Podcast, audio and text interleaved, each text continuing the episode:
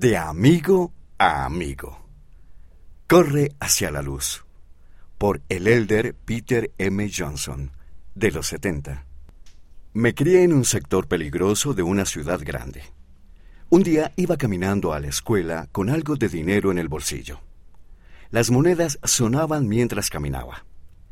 Tenía que pasar por delante de algunos muchachos mayores que pertenecían a una pandilla. Traté de parecer seguro de mí mismo Intenté no tener miedo, pero ellos oyeron el tintineo. Querían las monedas y empezaron a perseguirme.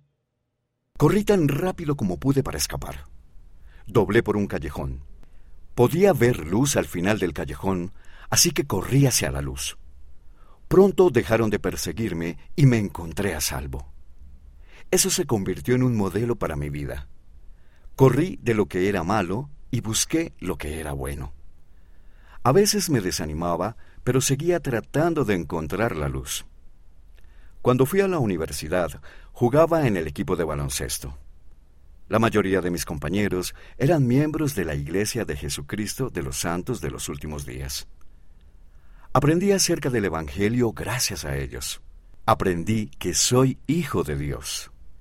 Eso significaba que podía elevarme por encima de mis dificultades y ser mejor me uní a la iglesia.